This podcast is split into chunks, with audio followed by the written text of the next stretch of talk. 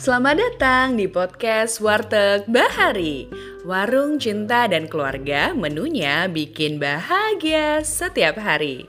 Bersama saya, Dina Novita, kita akan banyak mengupas topik-topik tentang cinta, hubungan, dan keluarga bersama para sahabat.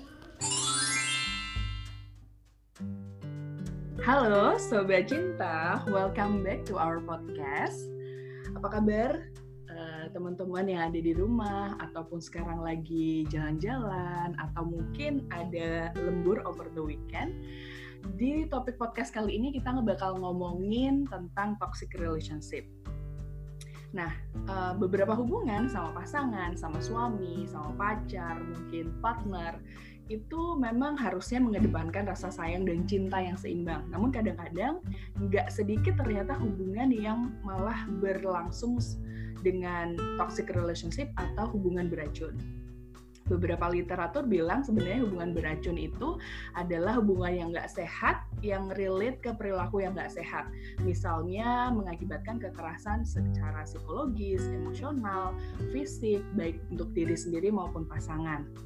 Nah, menurut literatur misalnya Kori, Nabila 2017 bilang bahwa beberapa ciri-cirinya itu relate ke adanya dominasi, perasaan ego yang tinggi, perasaan gak aman, gak jujur atau cemburuan, terus perasaan berhak memberikan komentar negatif dan juga kontrol terlampau tinggi terhadap pasangan. Nah, hari ini kita nggak akan ngobrolin uh, terlalu banyak soal literaturnya, tapi kita bakalan ngomongin topik ini dengan sahabat Warteg Bahari yang sudah ada dan siap untuk ngobrol sama kita pada sesi pagi ini. Uh, di podcast kali ini saya sudah kedatangan seorang sahabat yang luar biasa banget. Ada Mbak Fatimah. Halo Mbak Fatimah. Halo Mbak Dina. Oke, selamat datang Mbak Fatimah. Terima kasih sudah mau bergabung di obrolan podcast Warteg Bahari. Thank you juga udah diajakin buat ngobrol-ngobrol dan sharing hari ini. Oke, okay, great, great. Nah, uh, aku panggilnya enaknya uh, siapa nih? Fatimah, Imah, atau gimana? Fatimah aja. Fatimah aja, oke. Okay. Nah, uh, Fatimah ngomongin soal topik uh, toxic relationship. Ini kan mungkin agak sedikit uh, sensitif gitu ya. Nah, apakah kamu pernah mungkin pernah mengalami uh, hubungan yang toksik? Iya, Mbak Dina. Jadi sebenarnya ini pengalaman pribadi aku sendiri sih. Um, dan mungkin to be honest ke teman-teman semua yang ngedengerin podcast ini, um, aku baik-baik aja sekarang. Uh, ini ini pengalaman pribadi yang mungkin bisa jadi apa ya pelajaran kali ya buat semuanya. Jadi aku pengen share aja gimana waktu itu ada di toxic relationship ini. Hmm. Jadi ini tuh di hubunganku yang terakhir sama um, mantan sebelumnya. Hmm. Itu hubungan yang uh, jadi dia sekitar eh, lima tahun lebih tua lah dari aku gitu kan cukup dewasa juga orangnya dan sebenarnya sangat sangat baik ya uh, waktu itu gitu sangat ideal menurutku sih nah jadi ketika kita awal berhubungan tuh tahun 2008 mm-hmm. sampai 2012 jadi sekitar 4, 4 sampai empat setengah tahun lah gitu nah mm-hmm. cuman um, indah-indahnya ini uh, dia tuh cuman bertahan kayak satu setengah tahun gitu terus setelahnya dia didiagnosa uh, penyakit yang lumayan parah mm-hmm. uh, dan sejak dia menderita penyakit itu sih jadi dia mulai perilakunya mulai berubah drastis gitu dan menjadikan uh, sisa hubungan kami ini seperti beracun gitu loh seperti toksik dan itu um, hal yang awalnya tidak aku sadari gitu tapi sekarang setelah semuanya berakhir baru aku sadarin bahwa itu adalah beracun seperti itu. Oke, okay. nah uh, berarti dari empat setengah tahun hubungan dan sudah berasa mulai toksik itu tiga tahun terakhir begitu ya? Iya. Nah, yang tiga tahun itu cukup lama ya Im ya uh, waktu itu mungkin apa saja sih yang kamu merasa berat banget yang merasa toksik secara emosional mungkin atau secara apa perilaku gitu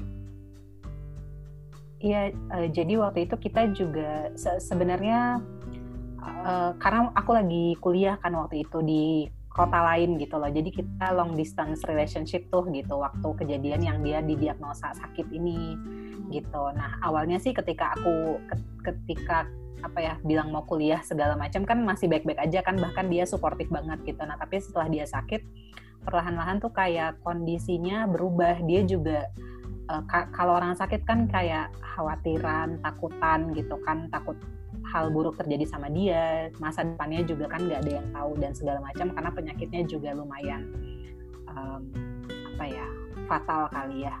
Nah terus itu tuh baru uh, sebenarnya dalam tiga tahun itu perlahan-lahan sih menjadi beracunnya bukan yang uh, bukan yang apa ya langsung drastis buruk gitu enggak. Jadi kayak pelan-pelan misalnya dia mulai controlling yang hmm. kerasa banget ya tadi Mbak Dina kan sempat mention tuh di awal definisi uh, beracunnya itu seperti apa. Nah dia ini controlling yang super duper duper duper controlling, yang apa uh, lama-lama itu menjadi uh, aku harus seolah-olah kayak online 24 jam gitu. Terus kalau misalnya nggak dibales 5 menit dikit tuh berontak gitu. Nah terus karena dia sakit, jadi ngaruh juga ke kondisi psikologisnya dia jadi hmm. kayak misalnya aku waktu itu sampai kepikiran, waduh kalau gue nggak bisa standby, nanti dia kondisinya tambah parah gitu loh. Jadi ada bagian yang aku blame diriku sendiri gitu mbak.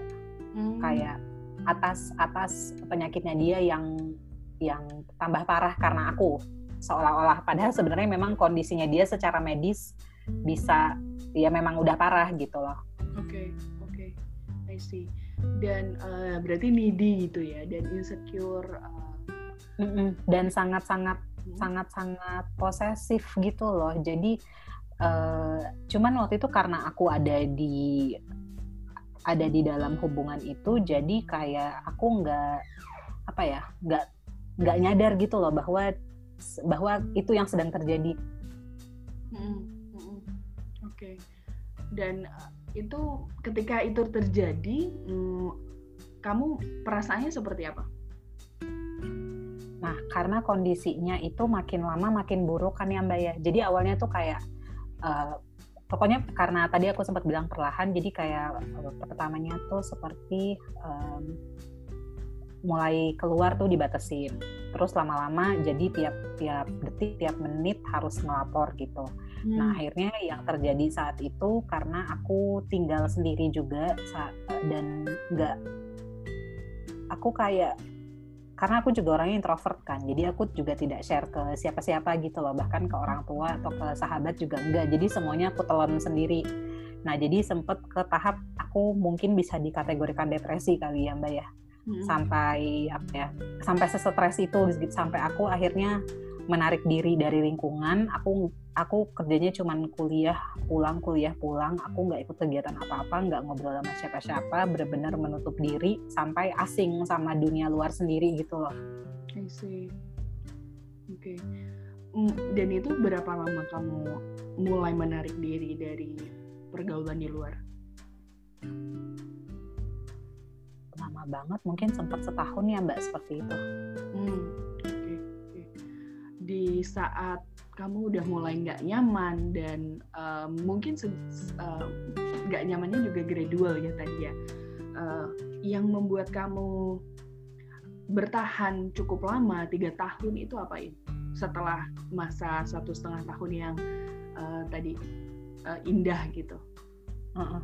sebenarnya membingungkan sih mbak Dina. Jadi memang ada ada saat-saat kayak parah banget terus nanti baik lagi gitu loh mbak. Kayak hmm. Kayak dia juga say sorry aku juga memaafkan karena aku tahu mungkin dia nggak ada bermaksud seperti itu ya. Tapi karena karena kondisi sakitnya dia ini jadi dia uh, needy dan posesif seperti itu gitu.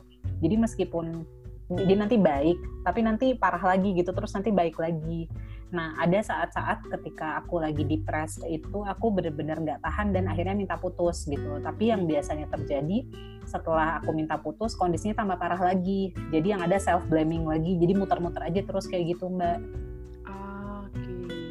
Jadi sampai lingkaran setan gitu dan berulang dan berulang dan pada saat dia mungkin merasa uh, minta maaf, merasa bersalah, itu kamu merasa bahwa oh no no no this gonna be better gitu ya? Iya bukan this is gonna be better sih tapi kayak kayak aku aku ngomong ke diri sendiri masa sih tuh tega gitu sama orang lagi sakit gitu loh? Jadi ujung-ujungnya self blaming lagi gitu mbak. Oh I see I see. Jadi larinya justru ke diri sendiri gitu ya? Malah yang merasa bersalah tuh Fatimah dalam hubungan itu gitu? Aku merasanya kayak gitu waktu itu ya oke oke oke. Dan pada akhirnya tidak bisa keluar karena malah karena tadi merasa yang bersalah gitu dalam hubungan. Makanya tidak tidak ada mungkin uh, tindakan tegas untuk meninggalkan. Tadi kan udah minta putus ya Fatimah ya? Iya iya. Itu berkali-kali. Maksudnya udah setegas apa pun aku kita kayak uh, dia gimana ya ngomongnya ya? Membingungkan apa ya kayak aku udah minta putus gitu tapi nanti ya udah putus nih misalnya sehari gitu. Hmm. nanti besoknya entah di, dikabarin lah sama uh, keluarganya dia bahwa kondisinya dia tambah parah. Kayak gitu loh mbak. Hmm. jadi muter-muter di situ terus. Jadi aku juga kayak terperangkap dalam lingkaran yang aku nggak tahu gimana cara keluarnya gitu mbak. Betul betul. Oke okay, tapi pada akhirnya uh, tiga tahun terakhir itu um, aku pada akhirnya memutuskan keluar karena waktu itu kuliah udah mau selesai gitu mbak. Terus kan aku kayak harus pulang ke rumah orang tua kan. Yeah, yeah. karena kuliahnya udah selesai dan harus cari kerja segala macam jadi aku di situ baru mulai bener-bener menetapkan tekad yang sangat kuat bahwa orang tua gue nggak boleh ngeliat gue tuh kayak gini. I see. jadi di situ aku kayak ya udah putus gitu. Tapi itu juga uh, jatuhnya ketika pulang malah hubungannya tuh masih cuman dia juga karena dia tahu aku harus menjaga apa ya suasana hatiku di depan orang rumah karena aku ternyata pada saat itu masih belum bisa terbuka juga ke orang tua dan orang rumah apa yang terjadi sama aku gitu mbak jadi hmm. yang ada malah ketika aku pulang juga menyembunyikan gitu di depan orang tua dan itu situasinya juga ternyata belum membaik sih pada saat itu hmm. gitu hmm mungkin yang mempermudah karena karena dia sakitnya tambah lama tambah parah akhirnya uh, kontak kami juga makin lama makin berkurang gitu mbak. Okay. jadi misalnya tadinya intens banget setiap detik harus lapor menjadi berkurang kayak sehari sekali terus lama-lama jadi seminggu sekali lama-lama jadi sebulan sekali terus terakhir di akhir empat setengah tahun itu jadi enam bulan sekali mbak. Hmm dan itu yang aku rasa memudahkan buat aku pada akhirnya bisa kembali ke dunia nyata ya dan bisa kayak pelan-pelan mulai menata hidupku lagi. Hmm, Oke. Okay. Pada saat itu mungkin uh, peran keluarga atau mungkin teman ya ketika sudah kembali ke ke rumah gitu, apakah mereka mulai apa sempat ngelihat gitu, oh kayaknya ada sesuatu yang nggak nggak pas nih sama Fatimah gitu. Apakah mereka sempat bertanya dan akhirnya mungkin Fatimah mulai terbuka ke keluarga saat itu? Uh, belum malah justru waktu kayak tadi karena aku bilang aku juga menyembunyikan gitu depan keluarga jadi akhirnya aku memilih untuk uh, merantau lagi oh. karena aku nggak bisa menghadapi aku nggak bisa menghadapi dia, aku juga nggak bisa menyembunyikan semua dari keluargaku, jadi aku capek sendiri. Terus aku, akhirnya aku memilih merantau lagi. Nah, alhamdulillahnya merantau lagi, kontaknya makin lama makin berkurang. Jadi kayak aku punya space untuk memulai lagi dari awal. Hmm, hmm, Oke. Okay. Berapa lama saat itu sampai akhirnya kamu bisa open up sama orang tentang hal ini?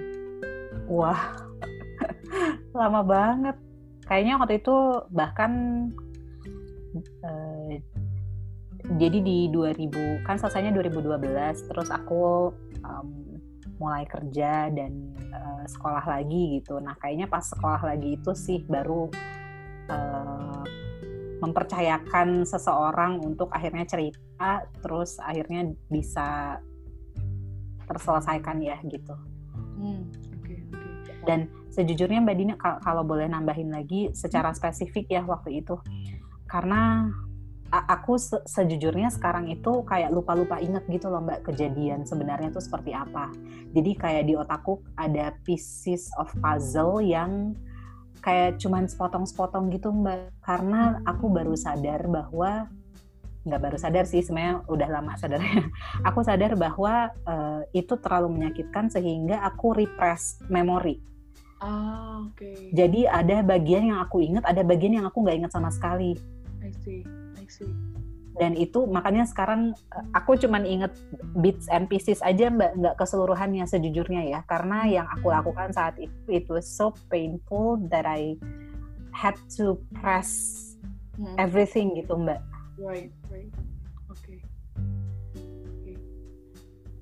dan mungkin pada saat itu juga nggak sadar ya sedang sedang sakit gitu ya. Dan iya nggak nggak sadar bahwa sedang ada di toxic relationship. Nah waktu yang setahun yang aku depres itu karena aku menarik diri ada satu temenku yang dia put effort banget untuk narik aku keluar gitu mbak. Jadi kayak dia hmm. datang ke kosan aku terus kayak literally narik aku yuk kita makan di luar yuk kita ini. Tapi kalau dia nggak ada ya udah aku terkungkung lagi di dalam kamarku sendiri gitu. Dan itu aku kayak nggak punya energi untuk keluar dari situ gitu mbak I see thanks to this uh, lovely mm -hmm. friends gitu ya. Iya yeah, betul. Oke. Okay. wow wow.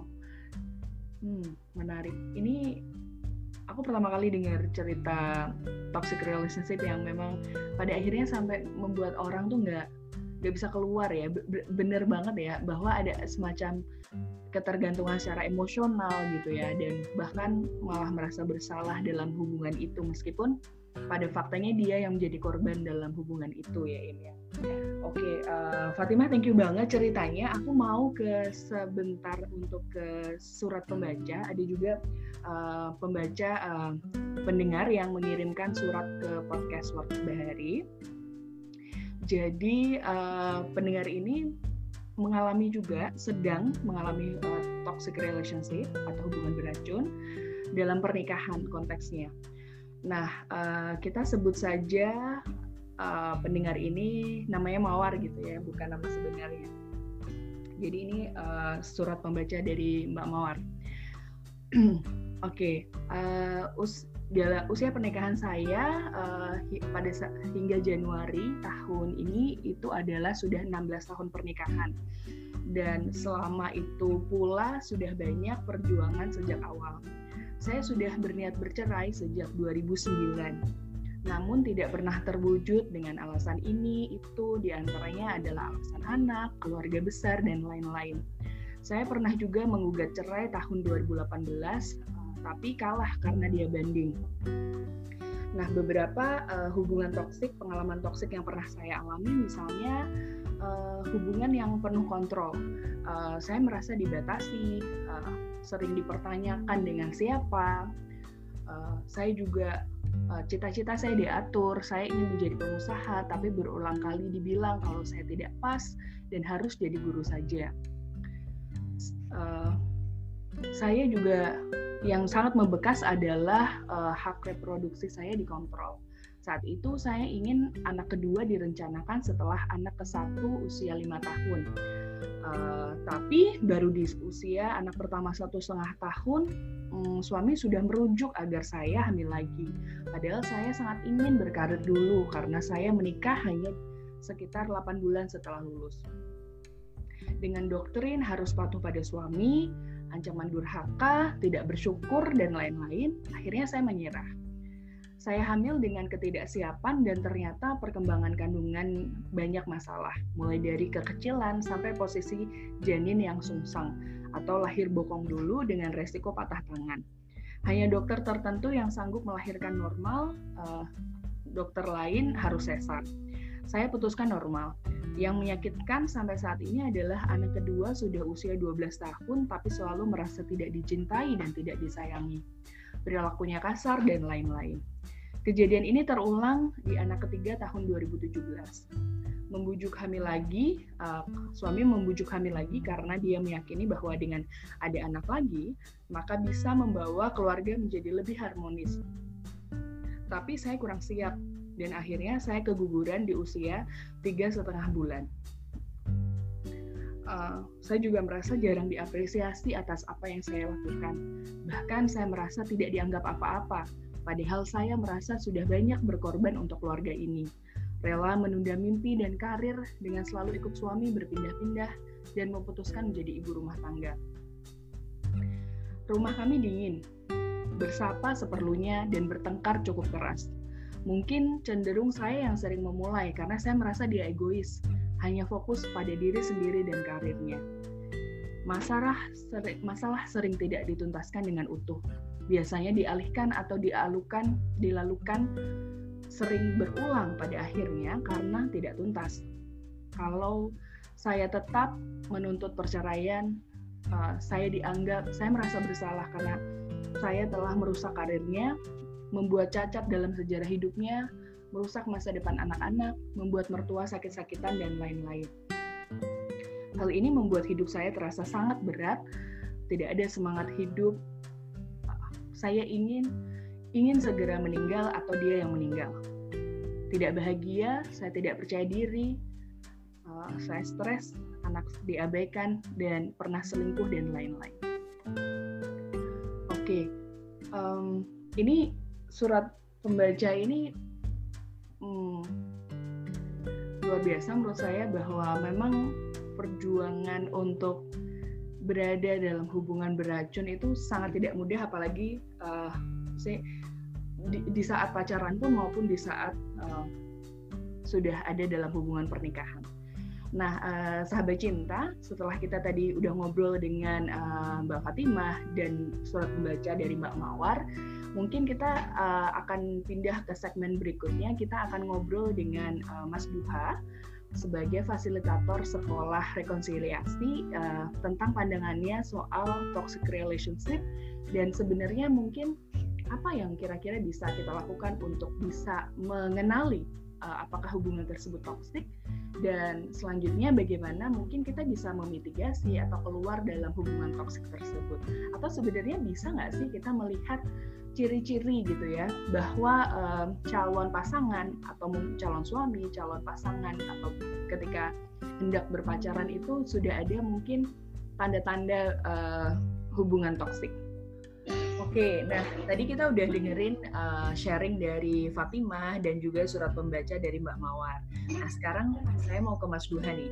Mas Duha, tadi kan kalau melihat uh, pola-pola uh, hubungan yang beracun gitu ya Mas, baik dari segi pacaran maupun ketika menikah, itu untuk keluar dari semacam lingkaran tadi yang uh, toxic relationship itu kan tidak mudah ya Mas ya. Nah, mungkin apa sih Mas sebenarnya yang paling ditakutkan ketika ingin mengakhiri sebuah hubungan itu? Apakah uh, tadi kan ada yang disharingkan berharap bahwa ini akan membaik gitu. Nah, sebenarnya apa sih Mas kemungkinan terburuk ketika mengakhiri hubungan itu? Baik yang mungkin masih berpacaran atau yang sudah menikah? Ya, uh, terima kasih Mbak Dina dan Mbak Fatima yang sudah sharing memang ya uh, sering bahwa ketika kita memutuskan untuk berpisah kemudian otak kita tuh kemudian mengingat-ingat uh, masa-masa yang indah bersama pasangan kayak gitu. Dan malah saat berpisah itu kita melupakan bagian-bagian yang buruk oleh karena itu lintasan-lintasan pikiran kayak begini tuh uh, kemudian kayak bikin kita pengen balikan gitu loh. Nah uh, pikiran-pikiran semacam ini tuh normal. Oleh karena itu ketika sudah memutuskan untuk berpisah karena memang hubungan kita itu toksik maka cara yang paling baik itu adalah kita konsisten dengan keputusan tersebut. Dan kita harus ingat bahwa kita memutuskannya itu karena kita ingin hidup yang lebih baik gitu. Oleh karena itu, saat sudah memutuskan, maka sebaiknya kita menemukan uh, support system dari teman, keluarga, termasuk uh, bantuan profesional kalau diperlukan ya dan ya dan jangan lupa untuk uh, punya program untuk menyembuhkan uh, luka batin sendiri itu. Hmm. Jadi ada tiga hal mas ya, konsistensi, support system, ada cara kita udah siap untuk program healing tadi mas. Nah ya, betul. kalau di Indonesia itu kan cukup complicated ya mas ya. Apalagi kalau sudah menikah, ini kan ada pikiran bahwa ada anak nanti gimana, kemudian mungkin omongan orang tua yang harus ayo bertahan aja. Uh, belum lagi mungkin ada norma-norma sosial yang menganggap cerai itu tabu gitu mas atau uh, semacam aib aib gitu ya mas dan itu menambah beban ya. bagi uh, seseorang untuk keluar dari toxic relationship untuk orang-orang yang berada dalam kondisi yang serumit ini mas apakah kira-kira nih mas ketika bertahan itu akan membaik mas dengan misalnya sudah dihubungan seperti itu tapi mencoba untuk mencari professional help untuk masuk dalam hubungan yang rumit tersebut. Ya, jadi hubungan akan ada kemungkinan baik jika ada pertama keterbukaan untuk mencari bantuan. Tetapi ini masing-masing dari kedua pihak ya, nggak bisa satu pihak. Ya, itu. Terus yang kedua, masing-masing pihak memiliki kemauan yang sama untuk belajar. Hmm. Jika uh, dua hal itu nggak ada, maka ya nggak ada jaminan sedikit pun bahwa kondisi akan membaik. I see. Ya. Dari pengalaman Mas Duha, ya untuk uh, beberapa sharing yang mungkin pernah cerita ke Mas Duha kayak gitu, biasanya yang tidak mau untuk ada orang ketiga menengahi atau memediasi hubungan itu kendalanya apa mas? Baik, uh, yang sering saya hadapi itu uh, justru dari pelaku malah. Misalnya begini, yang yang uh, toksik itu uh, laki-lakinya gitu. Nah, uh, ini malah nggak nggak mau diajak untuk belajar bareng.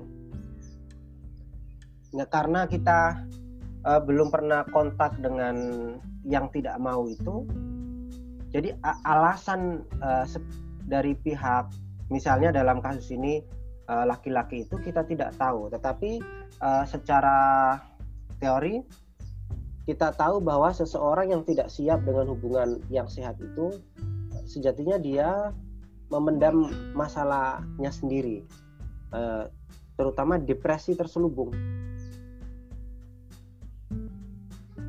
Itu yang membuat seseorang tidak berani untuk mengambil langkah memperbaiki hubungan.